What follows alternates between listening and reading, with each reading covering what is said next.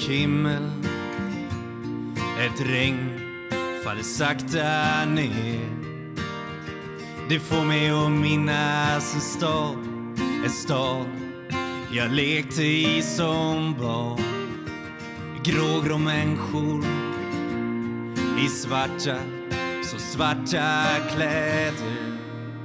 Men jag minns sorglösa dag Ett vackert minne som alltid finns finns kvar Stockholms gator och torg Ett liv så långt ifrån sorg ba, ba, da, da. Ba, ba, da, da. Ba, ba, da, da, da, da, da, da, Ja, hej och välkomna till Beroendepodden avsnitt eh, 25. Mitt namn är Anneli. Välkommen hit till er som är här för första gången. Eh, ni undrar säkert vad det här är för en podcast och det är en podcast om alla sorters beroende, missbruk, medberoende och psykisk ohälsa. Eh, så det finns ju en del att prata om. Och välkommen hit eh, till er som lyssnar igen. Eh, tack för alla fina mejl och eh, som sagt Eh, Eh, de uppskattas eh, jättemycket och eh, har ni inte fått svar så kan det ha kommit bort mejlet så i så fall är det bara att skicka igen för jag svarar på alla mejl jag får. Eh, är du intresserad av att dela med dig om din egen historia, resa från eh, ett aktivt beroende till, ett till eh, att leva ett tillfrisknande eller eh, sådär så är du välkommen att kontakta mig. Ehm, mm. Vill man, eh, tycker man om podden och vill stötta podden så kan man göra det genom eh, frivilliga bidrag eh, eller bli en sponsor till podden eller anmäla sig till Flötenloppet som jag och Mats Rotegren anordnar. Eh, all info om hur man stöttar podden finns på eh, hemsidan beroendepodden.com. Och där ligger det lite olika flikar som stöttar podden och så finns det en flik som heter hjälp att få. Under den fliken så finns det lite länkar till ställen där man kan vända sig om man behöver stöd och hjälp med, ett, eh, med sitt eget beroende eller medberoende eller vad det nu är. Um, det finns även, eh, ja Flatanloppet hittar ni där också eller så hittar ni Flatanloppet eh, på flatanloppet.com Uh, det är ett löplopp som går den 16 eh, september. 5,8 kilometer runt Flatensjön i Stockholm. Supermysig bana. Eh, supertrevligt lopp. Eh, man kan gå runt om man känner för det om man inte gillar att springa. Men eh, det blir ett trevligt mingel, goodiebags och eh, vi har eh, fina priser som vi lottar ut på nummerlapparna. Så man måste inte komma först i mål för att vinna. Eh, men kom gärna och mingla och stötta podden. Eh, men glöm inte bort att anmäla er så jag vet hur många medaljer jag ska eh, skicka efter. Mm. Jag som håller i podden heter jag Anneli och jag, vill man höra mer om mig så kan man lyssna på avsnitt 1. Jag lever ju som, ja jag är en beroende människa och lever som nykter alkoholist sen åtta och ett halvt år tillbaka. Alkohol är min huvuddrog. Ehm, jag föreläser inspirationsföreläsningar. Men sen håller jag också eh, föreläsningar om sorg, psykisk ohälsa och missbruk. Eh, ja, så vill man höra en inspirationsföreläsning inspirationsföreläsningen om hur jag gick, gick från att vara aktiv alkoholist till att eh, genomföra en Ironman triathlon så kan man höra den eller så kan man höra den som kanske inte är lika munter som är om sorgbearbet eller om sorg. Jag jobbar även med sorgbearbetning. Är ni intresserade av att höra mer om det så kan ni gå in på hemsidan också eller läsa mer om det ska jag väl säga. Det finns en flik där som heter sorgbearbetning. Eh, mm. Och eh, annars då? Ja, jag ska väl inte babbla så mycket mer. Eh, jag är i alla fall glad att det är så många som lyssnar på podden och Eh, ni får jättegärna dela podden i, på sociala medier, Instagram och Facebook och så, så fler människor hittar till podden. Eh, men innan vi släpper in dagens gäst måste jag bara säga tack till Erik Bring, eh, vars musik ni hör i början av avsnittet och eh, i slutet på det här avsnittet. Ehm, han har varit med på den, några, avs eh, några avsnitt tidigare var han med. Ni kan lyssna på hans historia om psykisk ohälsa. Eh, men han släpper även ny singel nu på Spotify den 17 tredje. Så det får ni inte missa. Erik Bring. Eh, gillar ni musiken så in och lyssna på Spotify. Han finns där. Ett liv inrutat i betong Stäng ut det andra med musik Fokusera allt på att bli rik. Här finns en dyster atmosfär. Ett liv kretsat kring karriär. Men jag min sorglösa dag. Ett vackert minne som alltid finns kvar. Stockholms gator och torg. Ett liv så långt ifrån sorg. Ba, ba, da, da. Ba, ba, da, da, da, da, da, da, da. Eh, hej och välkommen hit eh, Martina Ekstrand. Tack. Hej. Jätte, jättekul att du är här. Kul att vara här. Eh, Mm. Och vi kommer prata en del om medberoende och psykisk ohälsa idag. Yes. Eh, och du ska få berätta om hur ditt liv har sett ut, hur det var, vad som hände och hur det ser ut idag. Precis. Mm. Du- Ja, Mm. ja men jag kör från start liksom. Gör det. Eh, jag, eh, ska jag säga hur gammal jag är? Ja, det får du göra. Martina, jag är 40, bor i Stockholm. Mm. Eh, kommer ursprungligen från Katrineholm. Mm. Eh, uppvuxen med eh, två bröder. En bror som är tre år yngre och en storebror som är åtta år äldre.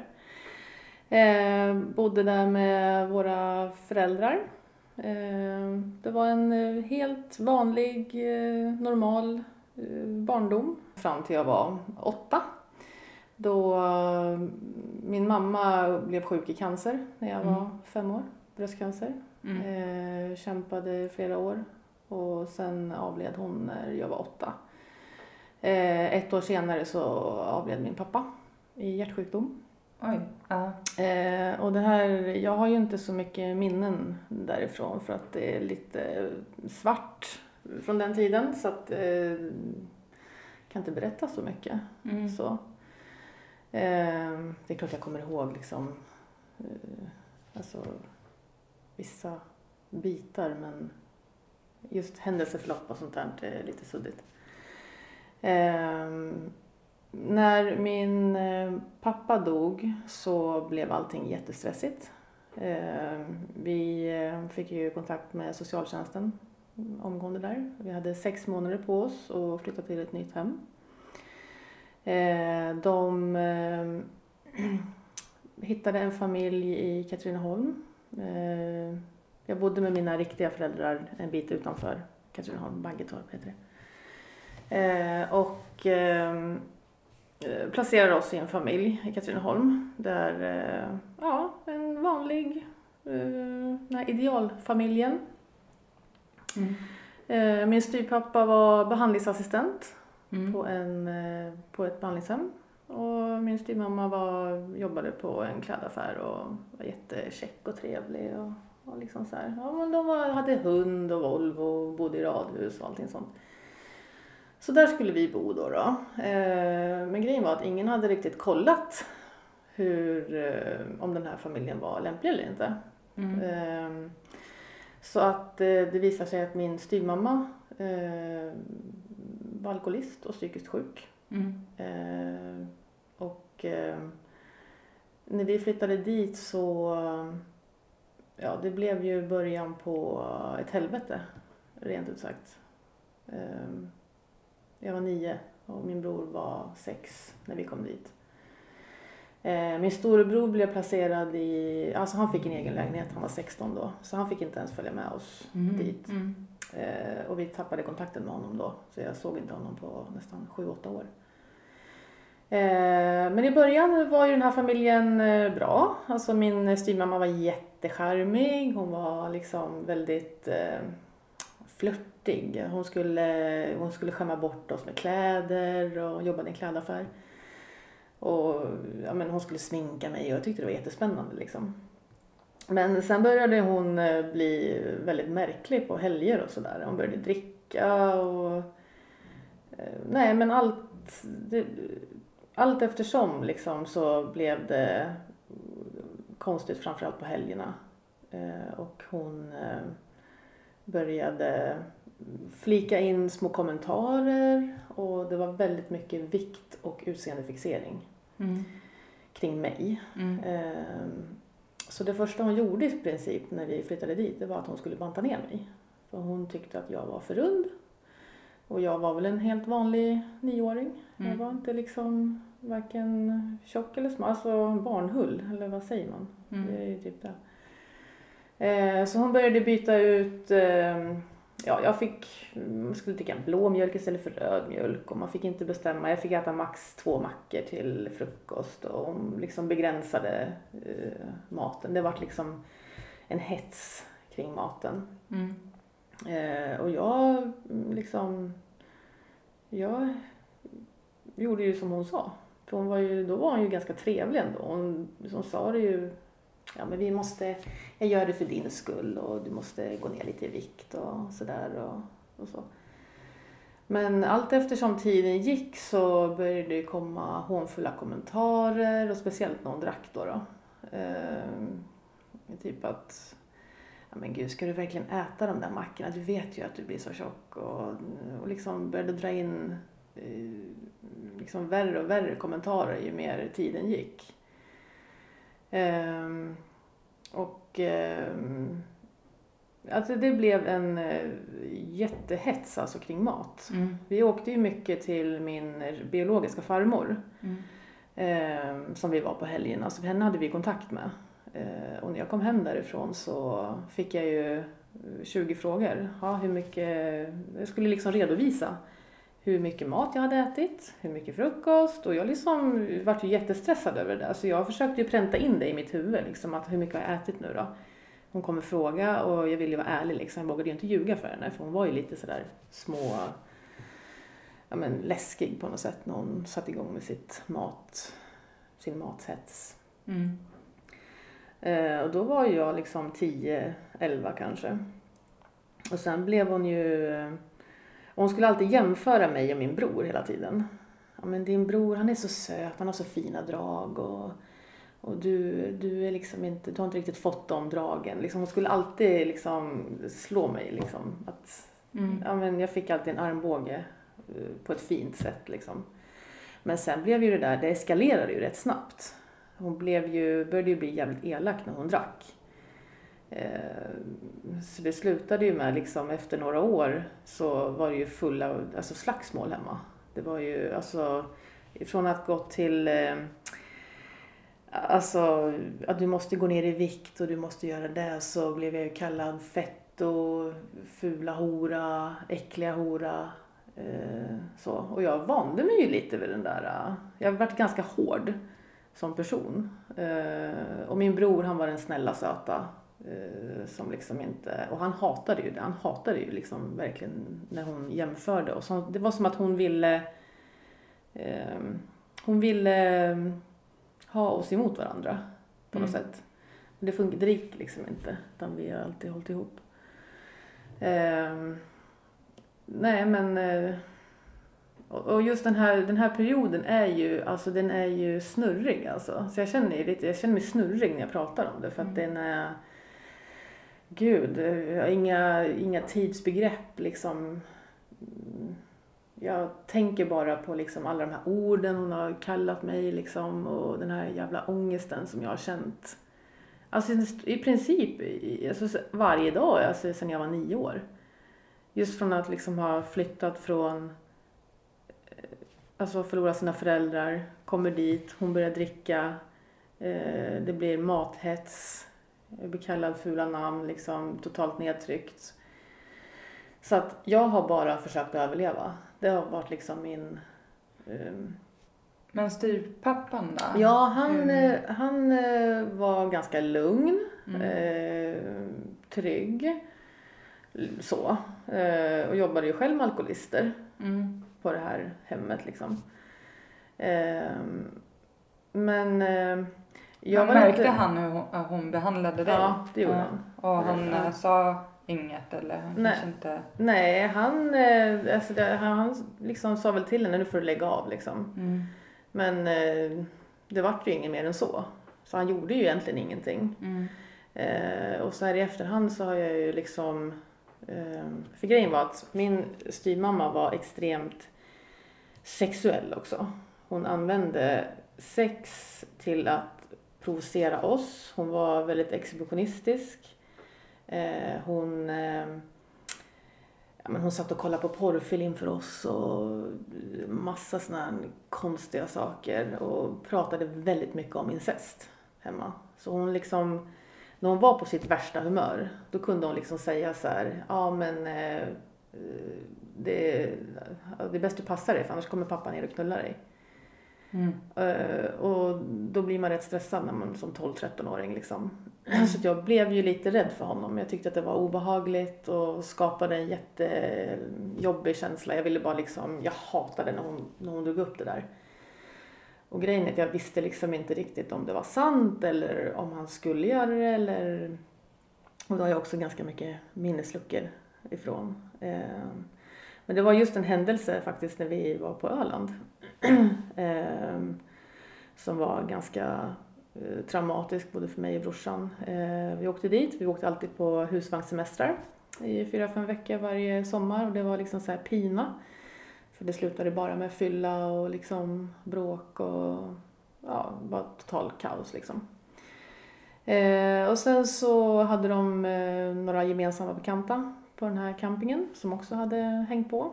Eh, och eh, de var två par då, då, alltså, det var mina föräldrar och det andra paret. Och de sätter igång att dricka jättemycket.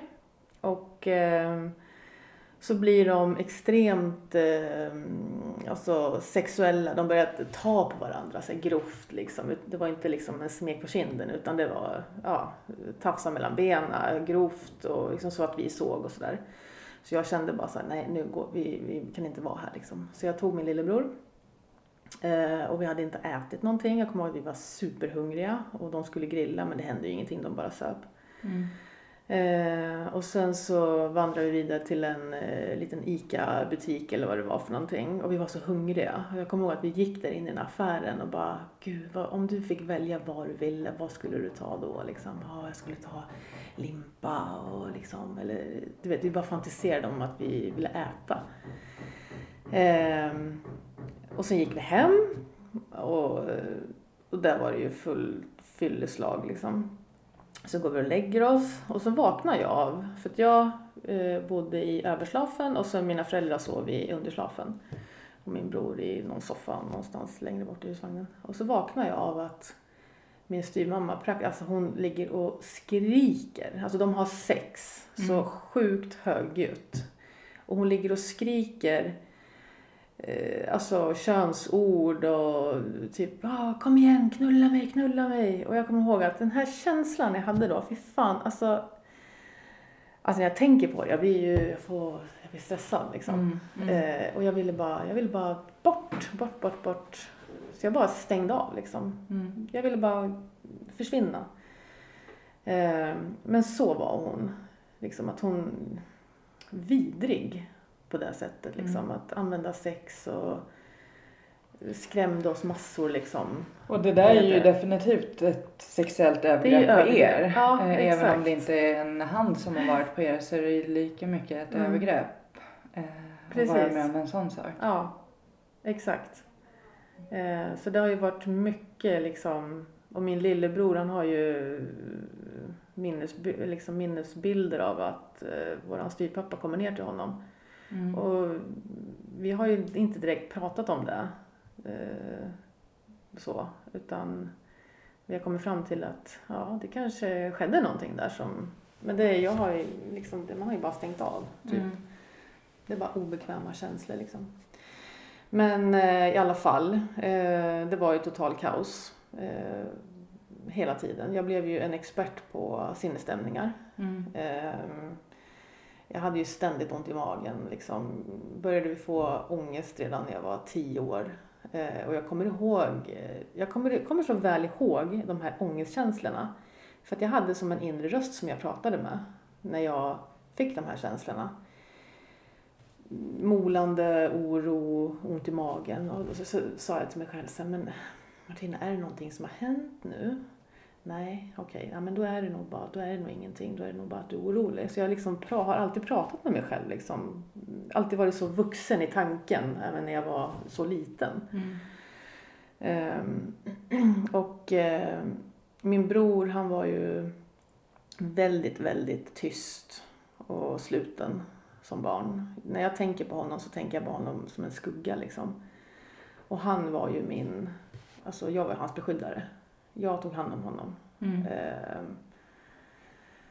och eh, när jag alltid pratar om det här så blir det jobbigt alltså. Jag blir ledsen. Eh, han var, det var mig han ropade på när han drömde mardrömmar. Eh, och liksom, ja men det var liksom, jag var hans, jag var hans mamma så vår relation har alltid varit ganska skev. Eh, jag har tagit hand om honom. Han började ju knarka när han var 13. Började han med droger. Eh, och då började mitt, då var jag 16. Då började mitt medberoende till honom. Eh, för det var mitt syfte i livet, det var att rädda honom. Jag kunde inte acceptera att han skulle gå den vägen liksom. Och jag försvarade honom i allt, i allt, allt, allt, allt.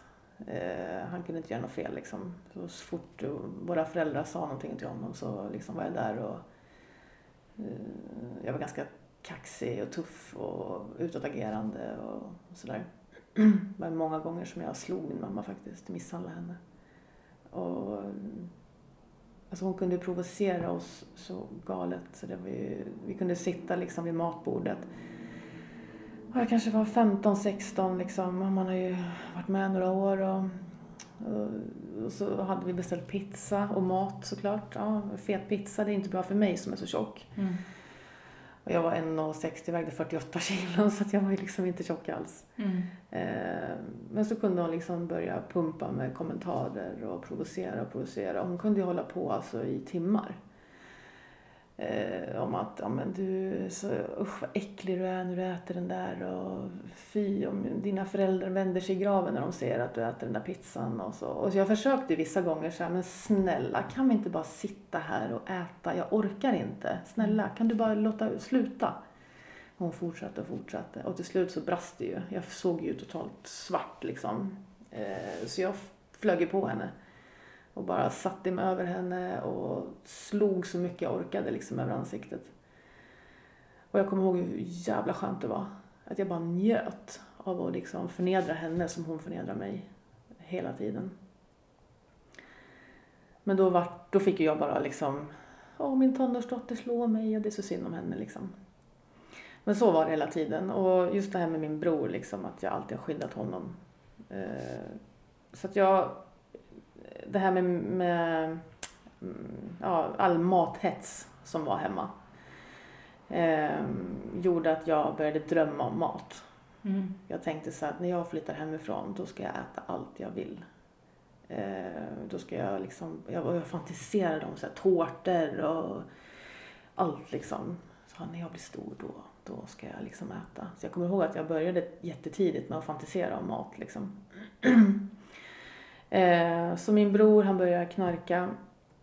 Han eh, blir, eh, han börjar med hash och så till slut efter några år så är han ju fullfjädrad heroinist. Mm. Och ju mer, han, eh, ju mer hans drog, droger eskalerar så eskalerar min vikt. Jag äter jättemycket. Liksom när jag ja, blev 17, flyttade hemifrån när jag var 17. Nu hoppar jag lite. Men, Mm. Ehm, nej men det var... Det var liksom... Syftet var att rädda honom. Så jag glömde ju bort totalt mig själv. Det var ju... Nej men jag, det enda syftet jag hade, det var honom eller att äta. Mm. Ehm, Men när du flyttade, var han kvar då eller? ja, Mm. han var kvar då.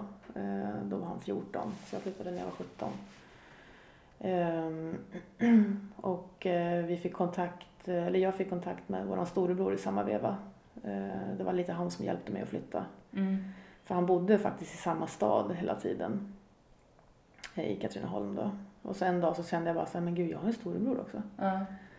Eh, så då gick jag till honom. Och han hade ju försökt att få kontakt med oss men han blev nekad och mm, ja, han, han fick inte komma in liksom.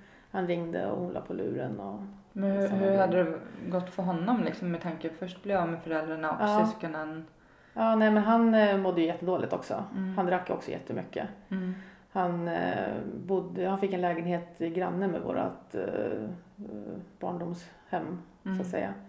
Och han bröt sig in där. Det var helt tomt där förutom en gammal soffa som stod där. Och han bröt sig in där och tog med sig sprit och satt i våran soffa liksom ensam och grät och, och drack sprit. Eh, och slogs gjorde han. Han var mobbad också i skolan så att han använde, han började träna och blev stark liksom och började använda, eh, Mm.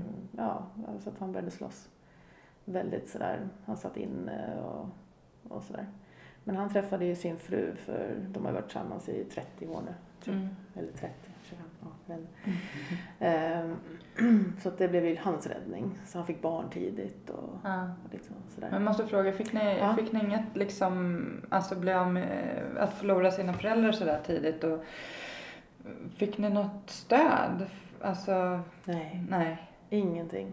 Hur var skolan? Alltså, jag tänker det är liksom, Nej, alltså. låtsades man om ingenting? Nej, Alltså, nej. Det var aldrig någon som frågade. Det var bara... Jag kommer ihåg hemma så sa de ju alltid så här, eller min styvmamma då. Eh, nu är ju ni här. Nu är det vi som är era föräldrar. Så det var liksom inget tal om att vi skulle ens börja prata om dem. Hon hatade att prata om våra föräldrar. mm. Och när hon var på fyllan så pratade hon ju skit om dem. Liksom att, ja din hormamma hon är död och, ja men liksom hon var jävligt eh, Sjuk. sjuk ja Ja. kan man säga. Ja. Eh, Nej, så att... eh, Men det gick ganska bra i skolan från, alltså från trean till nian egentligen. Mm. Eh, Jag var ganska stark och duktig i skolan. Jag hade ett så här fotograf, det, fotografiskt minne och bra på proven och så. Mm. Och mycket, jag gillade, älskade ju idrott och sådär. Men sen hände det någonting liksom att eh, när jag började gymnasiet så då ballade det ut totalt. Eh, jag, eh, det var då som jag började gå upp i vikt också. Eh, misskötte skolan, var aldrig där. Kuratorn, jag, åkte, alltså jag fick ju prata med kuratorn hela tiden och jag liksom sa ju ingenting och jag drack på skoltid och ja, men liksom blev destruktiv. Eh, då bodde jag ju i en egen lägenhet. Ehm, eh, och fortsatte den här destruktiva banan som jag hade eh, levt hemma Mm. i stort sett. Jag fortsatte ju ha eh, destruktiva relationer. Det var bara alkoholister och knarkare. Typ. Jag kom alltid i andra hand. Eh, och eh, började själv dricka. Alltså jag sympatidrack med min alkoholiserade pojkvän. Det var så jävla sjukt. Han sa det att snälla kan inte du åka ner till bolaget? Klockan var så här tio på morgonen. Vi sket i skolan båda två för då gick jag folkhögskola för jag tänkte jag skulle plugga upp mina betyg som blev kaos. Eh, och så satt vi och drack Marinella och du vet såna här goda viner. Ja. Klockan tio på hans balkong och jag tyckte det var jättemysigt. Mm. Eh, och sen det var ju totalt liksom, ja men jag levde ju för han liksom. Och vi hade ju bara en KK-relation så att jag kunde ju inte säga att han var min pojkvän heller. Så det var ju alltid den här liksom osäkerheten och ångesten och sådär. Och vissa gånger någon söndag så åkte han och köpte teröd. Eh, och då satt vi och skålade i teröd och cola. Mm. Eh, så så sjuk var jag. Mm. Och jag kommer ihåg att eh, min första kontakt med tabletter, lugnande, benzo. Eh, så hade jag varit tillsammans med den här killen ett tag och eh, bara ångest, ångest, ångest, orolig varenda dag liksom. Och sen träffade jag på en eh, tjej som sålde sådana tabletter och så frågade hon, du ser lite orolig ut liksom. Jag bara, ja, ja, ja men jag liksom jag undrar vad han gör och du vet ångest över det och sådär. Han bara, hon bara, ta den här liksom. En rosa liten tablett. Ja, jag tänkte, ja men jag gör väl det då. Och när jag tog den här tabletten, jag kommer aldrig glömma det. Och den här lugnet och Mm. friden jag kände i mig när jag tog den här tabletten. Alltså, alltså det var, det var himmelriket. Jag tror inte att jag har känt mig så lugn på, alltså sen jag var nio år fram till då, och då var jag kanske 20. Och sen var det ju kört. Jag ville ju bara ha den där känslan igen. Eh, Så jag började ju missbruka tabletter. Eh, och samtidigt som min bror bara blev värre och värre. Han tog överdos efter överdos och jag var helt eh, traumatiserad. Alltså jag hade ju posttraumatisk stress. Jag fick ju ringa runt till sjukhus. Jag hittade honom medvetslös och planerade hans begravning. Och, alltså jag var så sjuk på den tiden. Alltså det var Mm. helt galet alltså. Ehm, men jag hade alltid jobb. Det var liksom min räddning. Jag har jobbat sedan jag var 17. Eh, Så att det, ja, jag blev nog en ar- arbetsnarkoman istället. Mm. Knarka allt. Mm. Ja, men bara för liksom... ehm, ja, det var helt eh, galet liksom. Massa lösa förbindelser, jättedestruktiv. Kunde följa med hem, alltså vem som helst hem. Någon gång så följde jag med ett helt gäng med killar liksom. Och bara lät dem utnyttja mig. Alltså det är ju det, alltså när jag tänker på det, alltså jag vet jag får ju så här pff, ångest. Liksom. Mm. Jag ville bara skada mig själv liksom. Jag hatade mig själv. Jag hatade mig själv så helt galet mycket alltså.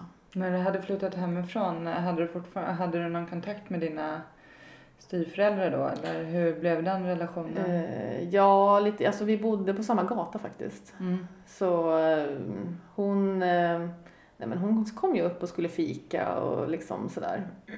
Men eh, alltså vi hade ju ingen, det var bara en destruktiv kontakt liksom. Hon, eh, jag försökte väl få henne att be om ursäkt någon gång eller liksom prata med henne och säga det att eh, förstår du vad du har gjort liksom Mm. mot oss?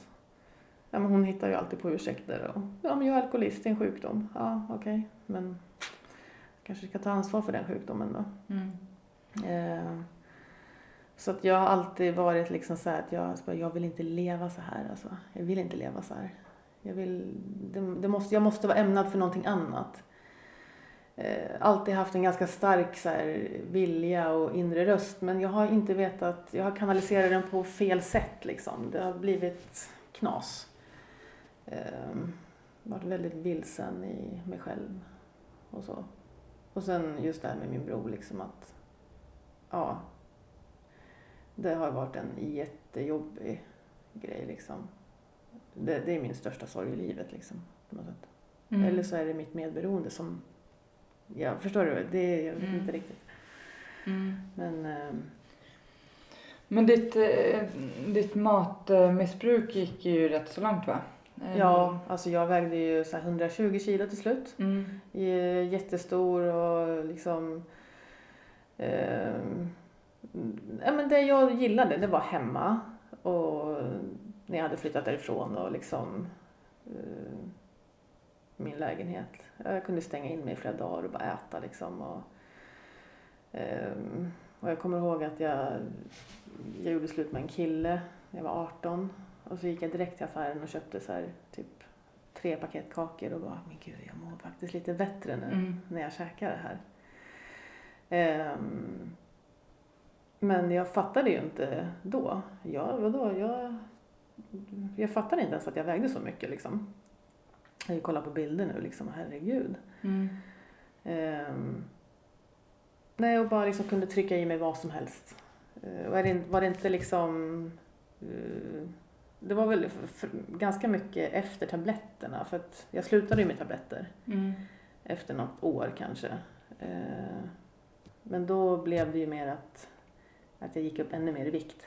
Så att jag bytte liksom bara beroende Mm. om man säger.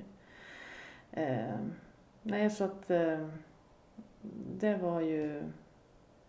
Ja, det, det är diffust alltså. Det är diffu, diffusa år måste Mm. jag säga. För det har bara eskalerat så jäkla... Det har bara, jag har bara kört på. Kört på, käkat tabletter och sen tagit hand om min bror liksom. Eh, sen träffade ju jag helt plötsligt en sund människa, en kille. Eh, och hela min tillvaro blev helt lugn. Och då var jag 29. Och jag fattade ingenting. Jag bara, gud vad är det som händer liksom? Jag kunde ju från att gått liksom upp och ner, upp och ner, upp och ner. Jag var liksom social fobi, jag var folkskygg, jag vågade inte träffa nya människor. Eh, alltid var tvungen att dricka om jag skulle träffa någon liksom så. Och så träffade jag honom, han var ju helylle-människan alltså. Så lugn och trygg som en riktig klippa alltså. Och då började jag få panikångest. Mm. När allting blev lugnt liksom. Så började jag få panikångest. Och jag tänkte så här, vad fan är det här? Kan jag aldrig få må bra? Mm. Men då fattade jag ju inte, alltså då fattade jag inte liksom att det kommer ju kappen någon gång liksom att det blev lugnt, det blev för lugnt helt enkelt och sen började min kropp reagera. Så då började det ganska jobbiga, det var som att jag blev helt eh, kastad i backen alltså. Så jag blev ju deprimerad i början av vårt förhållande. Jag var jätte upp och ner alltså. Det var, jag kunde vara, jag hade svackor i flera veckor att jag bara låg och kände ingen lycka och ingenting. Och även fast jag hade liksom, och folk sa så här, men du ska ju vara så tacksam nu och du har ju en bra kille och sådär. Men ja, alltså jag var ju helt, helt förstörd. Helt förstörd som människa. Eh, och jag hade ju aldrig någonsin fått vila egentligen. Eh, Mm. inte vila, bara kaos och trauman. Hela mitt liv. Tills jag träffade honom. Eh, så det var väl min bearbetning som började där. Han läkte ju mig alltså. Jag förändrades väldigt mycket på de åren som vi var tillsammans. Fick två barn och, Mm. och sådär. Men vi separerade. Mitt beslut. Mm. Och ehm, jag... ehm, eh, återigen liksom att jag... Jag visste inte vem jag var. Det var jag var vilsen. Ehm, ja, bara kände mig jätteensam liksom. Tappade kontakten med en del vänner och, och sådär. Ehm, och sen... Eh, det var som att jag, jag kunde liksom inte njuta av barnen. Jag kunde inte... Nej, men jag, jag bara gick in i en sån depression liksom. Som den varade ganska länge fast i olika skeden på något sätt. Att jag inte riktigt... Det var ju inte så, så att... Jag mådde ju bra när jag var på jobbet. För då var jag liksom, då hade jag en roll där och sådär. Men så fort jag var ledig så bara sjönk jag ner i soffan och var helt apatisk och orkade ingenting. Och tog mig knappt ut liksom. Mm. Och så har det ju liksom varit. eh, Ja, men hela tiden egentligen. Jag har haft jättesvårt att mm, vara sysslolös. Mm. Jag måste ha någonting att göra hela tiden eller och sådär. Och det vart ju en omställning. Jag menar, vi hade barnen så här eh, delad vårdnad och eh, bodde en bit ifrån dem och sådär. Ehm, och sen så ehm, hade jag ju en, eh, var en sommardag 2014. Så det är ju tre år i sommar. Så satt jag med min eh, barndomsvän som jag inte hade träffat på jättelänge. Och eh, sitter och dricker en öl. Eh, så helt plötsligt känner jag mig jättekonstig.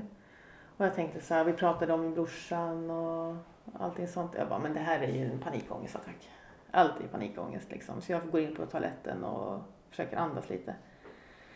Men det vart ju bara värre så fick, började det ju kräkas och så fick jag ju jättemigrän och allting sånt. Och så kände jag bara att nej men det här är ju någonting som händer i mitt huvud. Eh, och min kompis ringer ambulansen. Och det vart ju blåljus. Eh, allting sånt. Och så kom jag till sjukhuset. De gör röntgen och så visar det sig att jag fått en ganska stor hjärnblödning. Och jag har alltid varit extremt, jag har haft hälsoångest också. Mm. Varit extremt rädd för att dö. Eh, har jag väl från barndomen antar jag. Eh, för mina föräldrar och sådär. Eh, så att det här var ju liksom, ja men total, jag bara så, vad är det som händer liksom? Det ena efter det andra liksom. Eh, men det gick ju bra. Det gick ju rätt bra. Jag är ju som en boj liksom. Jag, man kan inte slå ner mig. Jag ställer mig upp liksom. Jag kämpar på.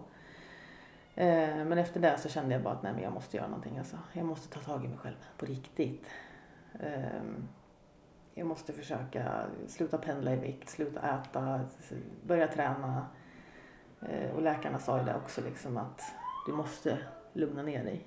Mm. Du, du måste liksom börja ta hand om dig själv för att eh, ja, det är ju, alltså snacka om väckarklocka liksom.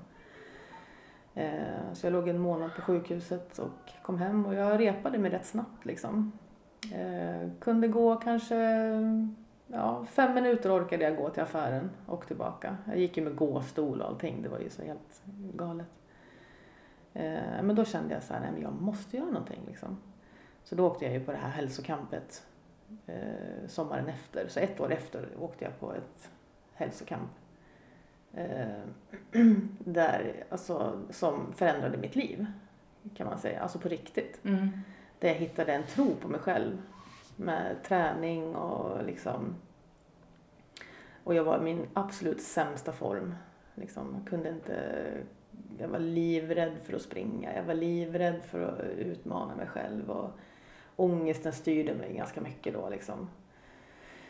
Um, men alltså någonting hände ju där. Jag träffade ju människor som, uh, som tyckte om mig för den jag var liksom. Mm. Um, som, uh, där jag kunde dela min historia och verkligen vara Martina på något sätt. Och, alltså, det var, alltså det var helt magiskt faktiskt den helgen. Det var ju någonting där alltså.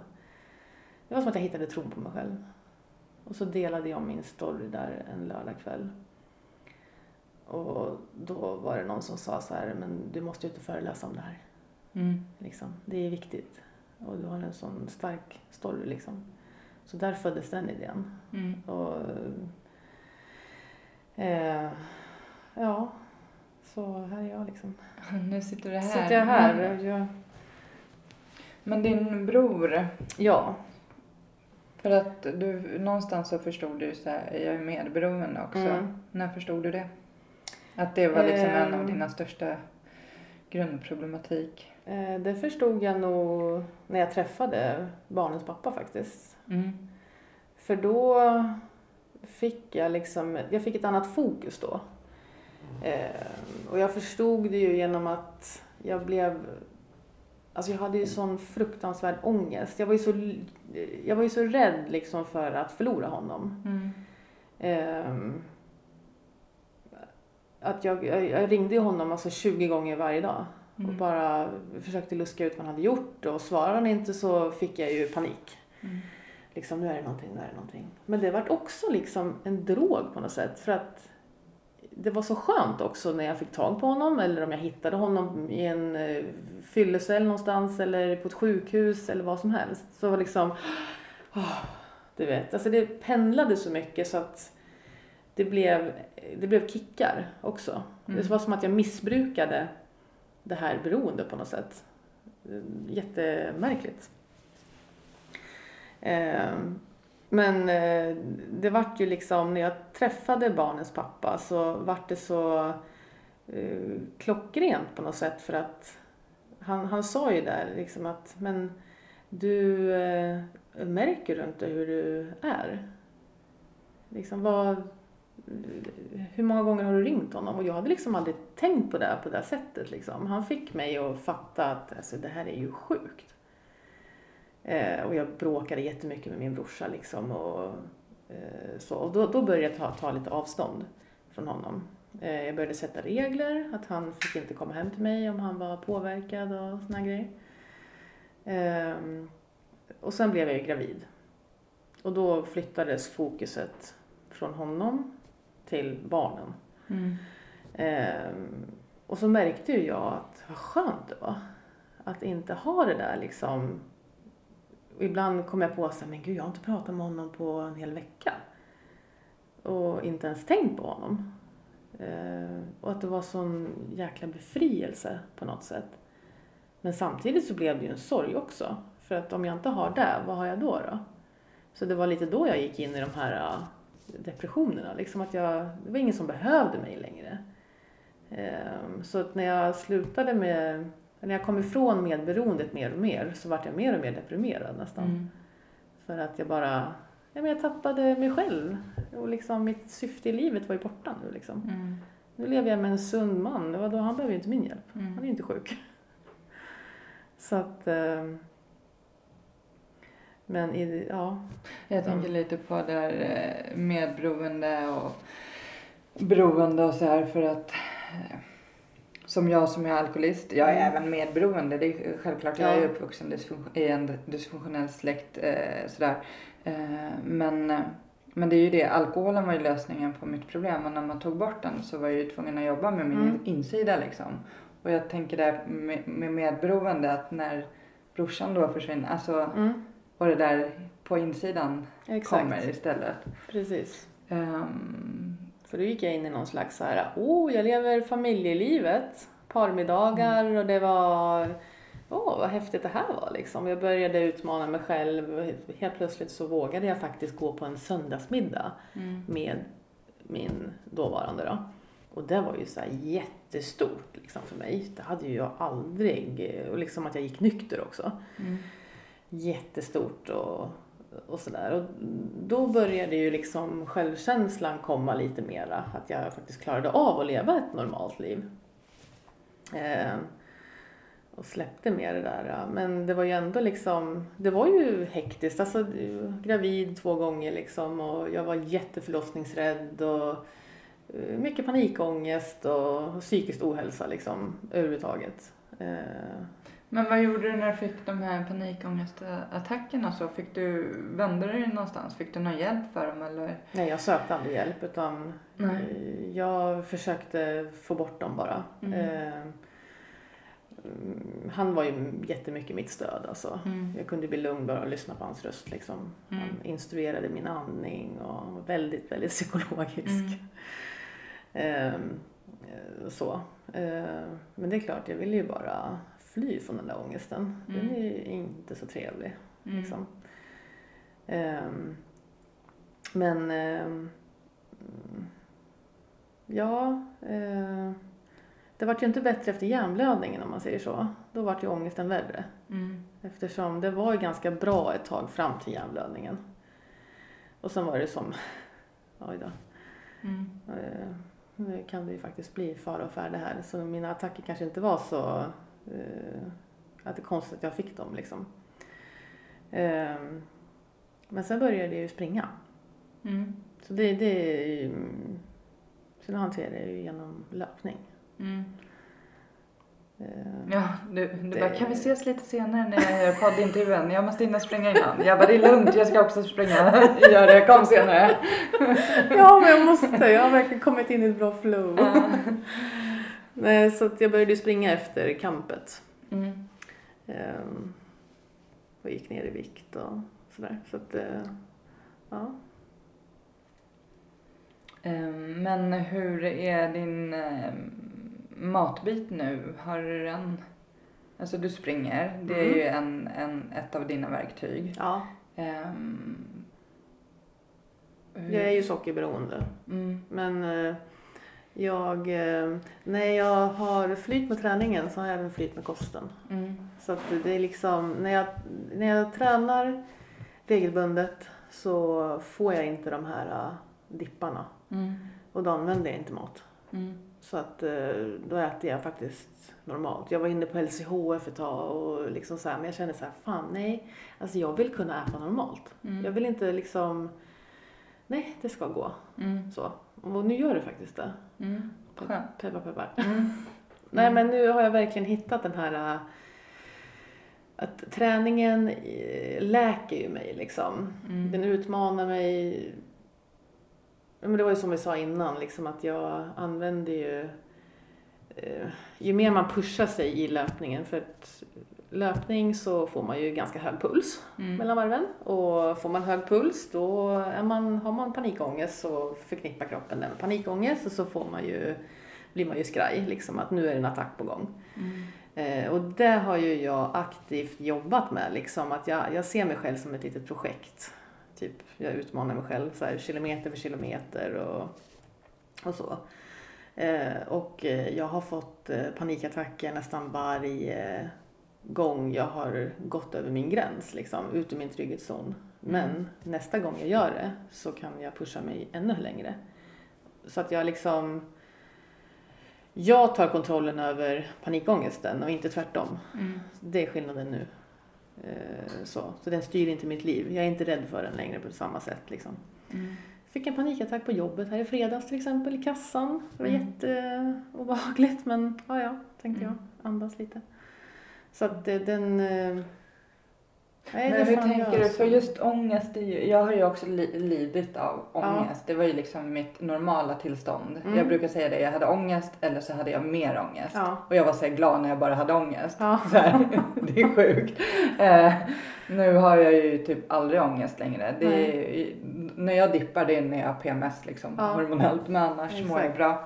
Jag har ju också löpningen som ett verktyg. Sen har jag ju Mm. jobbat med min självkänsla och så har jag, jag jobbat i ett tolvstegsprogram och sådär där man Ja, jag har jobbat mycket med mig själv. Eh, men jag tänker just för att ångest är ju något som så många har. Mm. Alltså gå omkring med och Gud ja.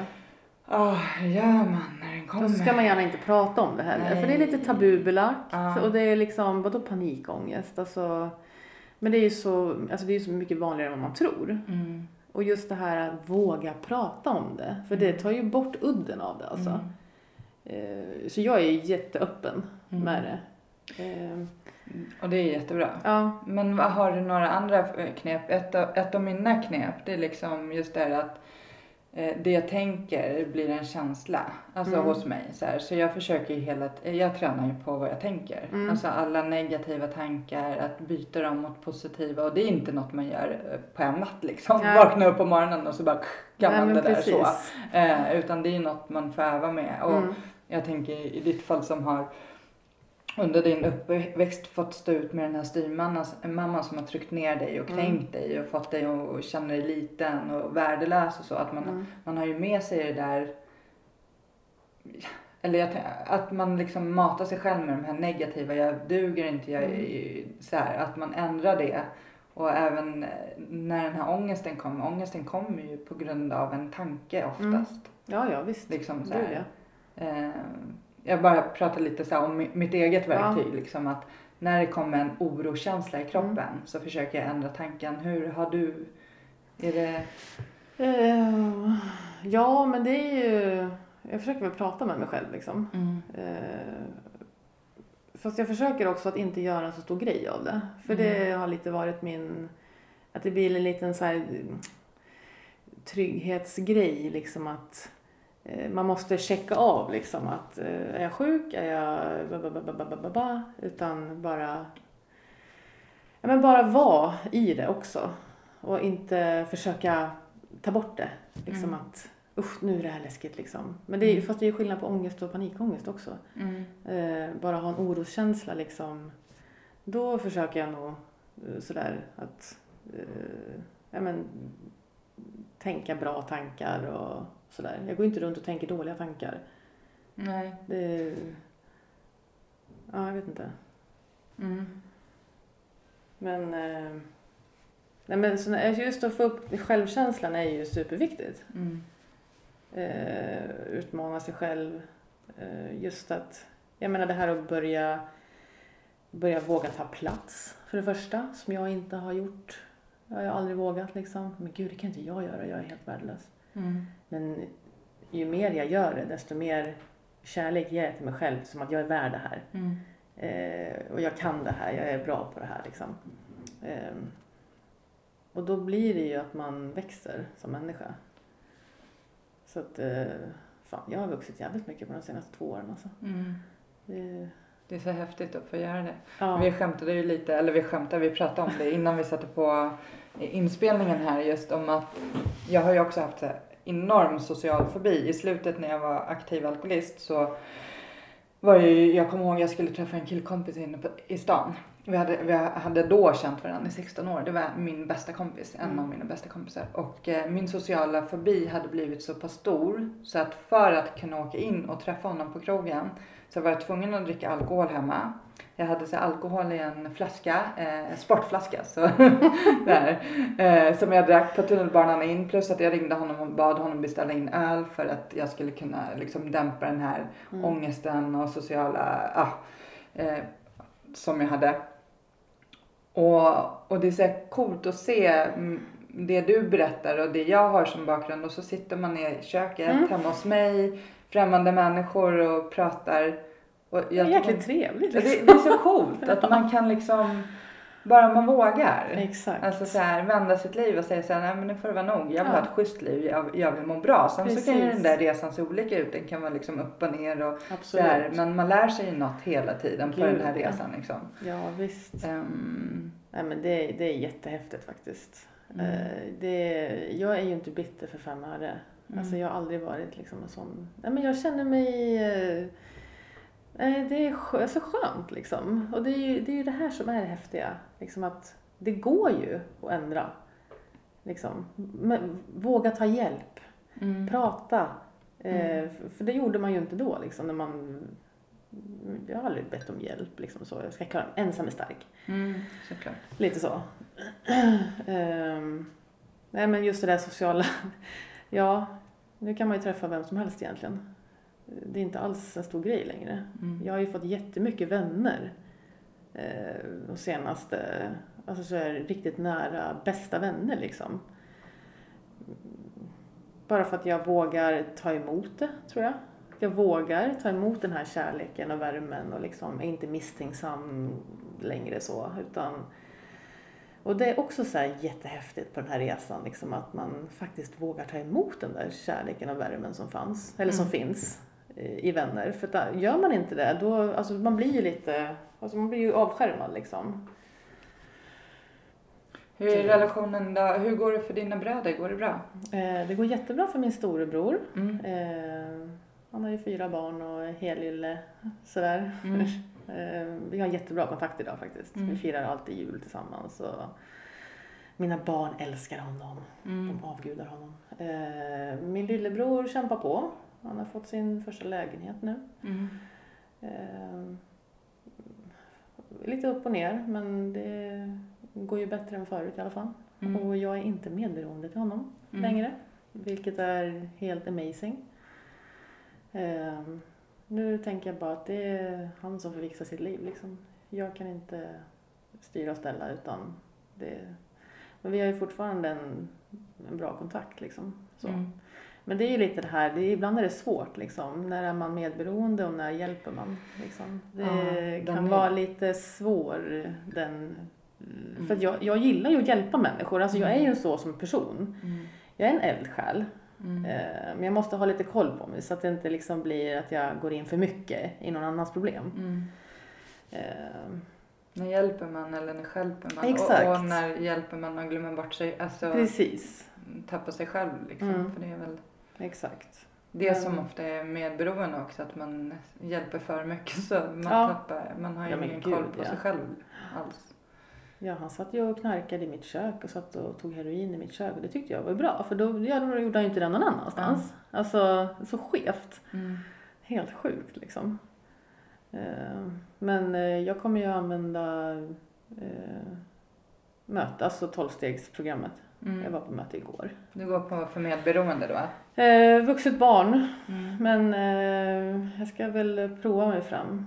Mm. Och det Eh. finns lite olika för uh, vuxet, ja, Precis. olika tolvstegs för medberoende Ja. vuxet barn. Vad, vad heter, vad finns det för något? ACOA, ASA, alltså det är ju... Eh, Jag har lagt några länkar i Ja, alla fall på precis. hemsidan eh, beroendepodden.com ifall ni som lyssnar eh, känner igen er i den här historien och behöver Mm. stöd och hjälp i medberoende så finns det en flik som heter Hjälp att få den ni kan kolla. Där finns det no- nog några länkar till eh, medberoende 12-stegsprogram. Mm. Precis. Det är Ja. bara att höra av sig. Ja. Mm. Har du några tips annars? Eh, ja, man kan vända sig dit, men sen så är det någon annanstans som eh, Maskros. Maskroskraft. Ja. Jag startade ju företag för ett år sedan Mm. i samband med att jag kom hem från campet och mm, ut och föreläsa och sådär. Mm. Eh, så jag håller ju lite öppna föreläsningar och, och så. Mm. Eh, nu har jag en som är i maj faktiskt, 20 Mm. maj.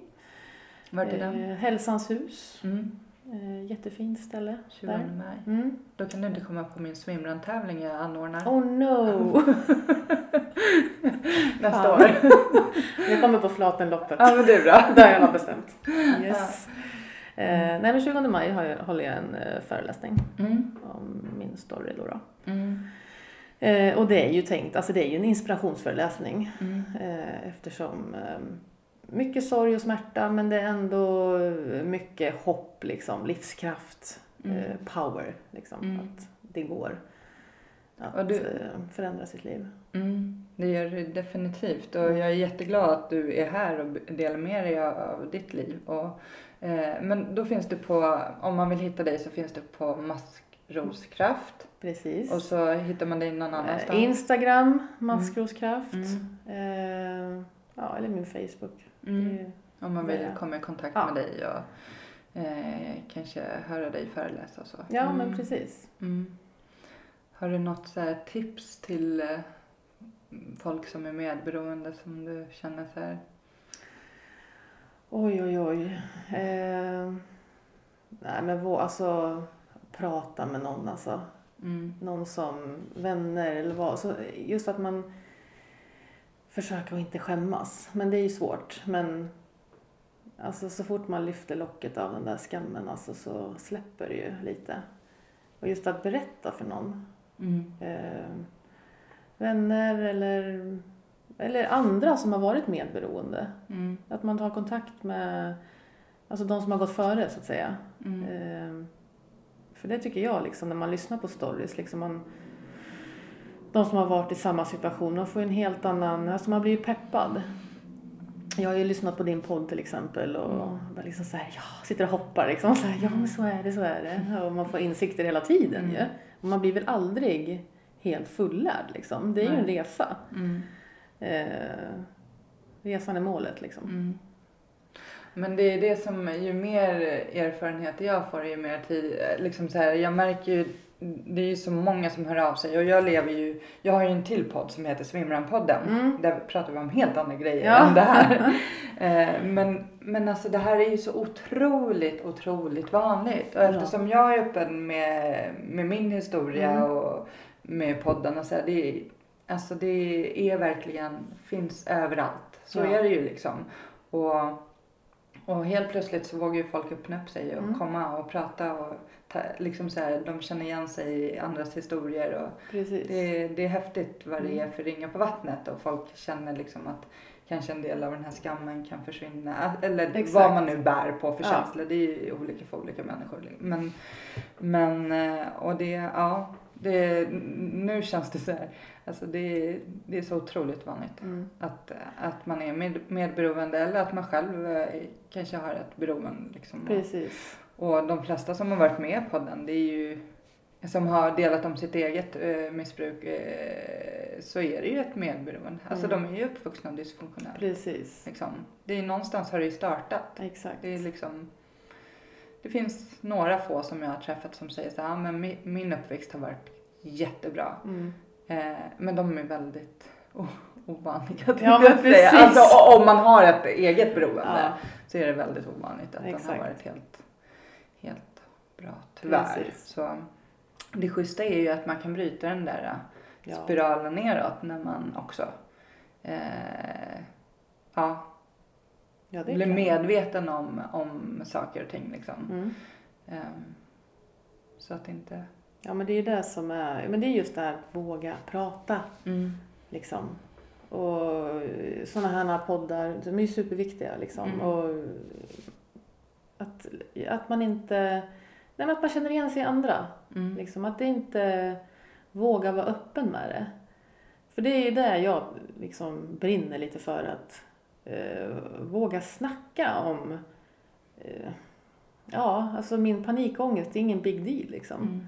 Eh, jag kan säga det till vem som helst. Eh, eller att jag, vet, ibland börjar man ju skratta åt sig själv liksom att, förstår du? Det, det behöver inte vara så laddat.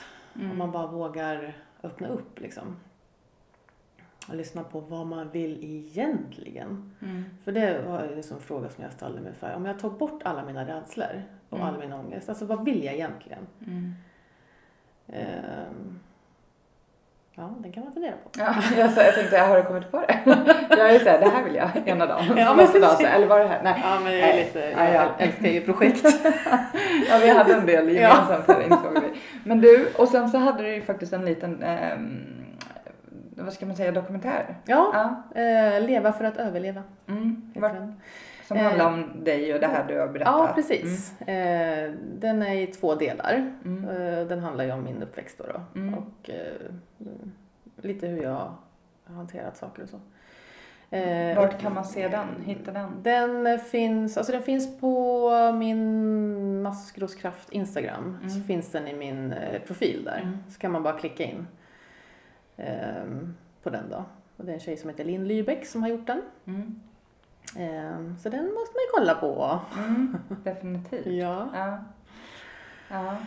Men du, tack så jättemycket. Om, är det något du vill säga? Annars så... Eh, nej, Nej. jag har nog svamlat mig igenom det här nu.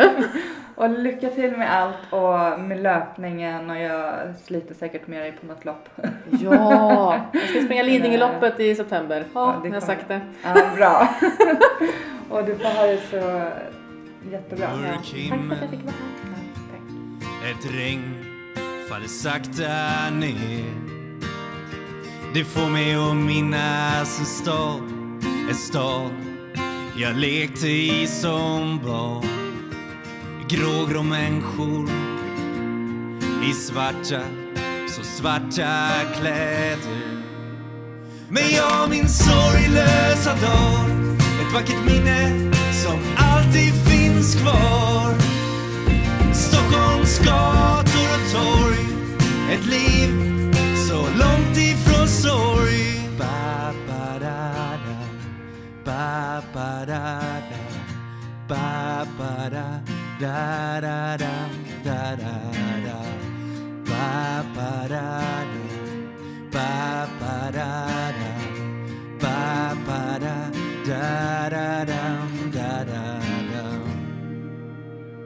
en dyster T-baneperrong Ett liv inrutat i betong. Stäng ut det andra med musik. Fokusera allt på att bli rik. Här finns en dyster atmosfär. Ett liv kretsat kring karriär. Men jag min sorglösa dag. Ett vackert minne som alltid finns kvar Stockholms gator och torg Ett liv så långt ifrån sorg ba, ba, da, da. Ba, ba, da, da. Ba, ba, da, da, da, da, da, da, da. Ba, ba, da, da. Ba ba da da,